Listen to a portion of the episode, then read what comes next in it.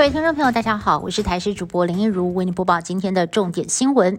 我国本土新增十七名个案，其中以西提群聚案确诊数最多，有一名员工和十名客人确诊。曾经在七号到餐厅用餐的一家气口当中，继两名小孩确诊之后，又再增加了妈妈跟阿妈染疫。而九号用餐的民众，则是有四组客人被验出阳性，其中一家五口就有四个人感染，另外还有货车司机和来参加尾牙的机车行员工，也让不少。医生直呼：“真的不用升三级吗？”有人好奇，台湾是不是不再以社区清零为目标了呢？指挥官陈忠回应：“Omicron 的传染力快速，但是也不用把自己包紧紧，希望在相对正常生活的情况之下，尽力的追求低风险。”在今天新增的本土个案当中，其中有一例是新北市板桥亚东医院的护理师。证明个案按一七九六七，三十多岁的护理师，完整接种过两剂 A Z 疫苗，在十一号也才刚刚打过莫德纳追加剂。十二号例行裁剪的时候还是阴性，但是十五号突然感到。咳嗽、头痛，再做快筛 PCR 阳性确诊。框列七十九名接触者，目前裁检都是阴性，但他并不是在负责收治确诊病患的专责病房工作，也没有跟确诊者足迹重叠。目前感染源还不明，医生就提醒了，这恐怕代表病毒已经进入社区，有多条的隐形传播链。因本土疫情人数激增。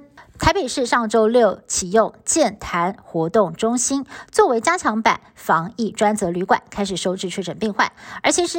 同一个园区内，还有导游协会的上百名学生在这边上课。有学生就爆料了，导游协会到了今天迟迟不肯更换场地，让他们非常的担心会接触到确诊者。对此，指挥中心强调，收治病患的住宿大楼跟教学大楼离得很远，出入口动线跟空调也都是分开的。导游学会则回应哦，已经找到的新的上课场地，消除学生的疑虑。受到疫情的影响，中部知名盛大的娘家宴连续两年宣布停办。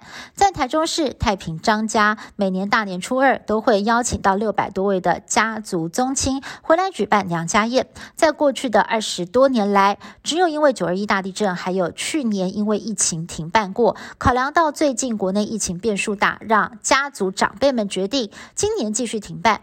除此之外，苗栗白沙屯拱天宫透过宝贝的方式请示妈祖，决定在五月二十号出发进行八天七夜的北港绕境。而庙方也提醒，想要跟随的信众务必要做好相关的防疫工作。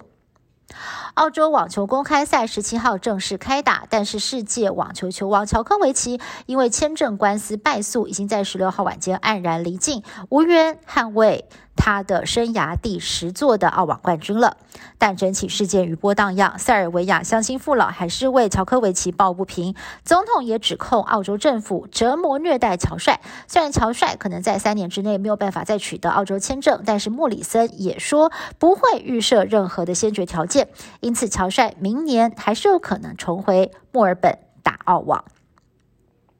您看过海中跳舞的章鱼吗？有海洋生物学家在澳洲大堡礁发现了罕见的毯子章鱼。章鱼在水中移动的样子就像是在跳舞，优雅迷人。毯子章鱼不只是惊艳的外观，两性的生物差异也是非常的特别。雌性的长度是雄性的一百倍，重量还能够达到雄性的四万倍。以上新闻是由台视新闻部制作，感谢您的收听。更多新闻内容，请持续锁定台视各界新闻以及台视新闻 YouTube 频道。